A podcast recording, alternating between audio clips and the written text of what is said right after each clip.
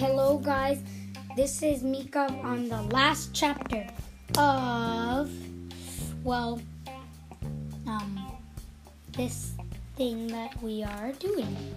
So, let's begin. Anvil. An anvil allows you to combine enchanted tools for more powerful enchantments, as well as repair tools, and use enchanted books. Anvils are made with three iron blocks and four iron ingots. Beacon.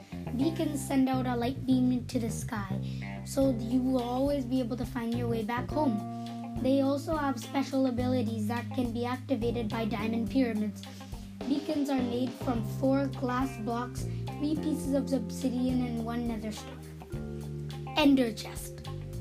Ender chests allow you to transport your items quickly and safely. When you try, when you put items in one ender chest, they will have instantly appeared in any others you have. They are made with eight blocks of obsidian and one eye of ender. Paper. Paper can be used in the making of many other items and blocks. It requires three pieces of sugarcane. Book. Books are made with three pieces of paper and one piece of leather. They are used in crafting bookshelves and book and quills. They can also be enchanted. Book and quill. The book and quill allows you to write down any documents you need and save them with your game file.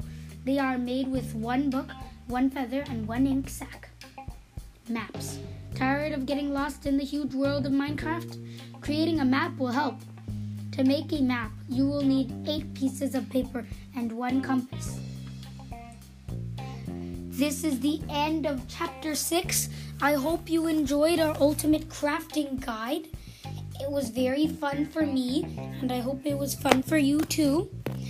I will see you on another episode. Bye!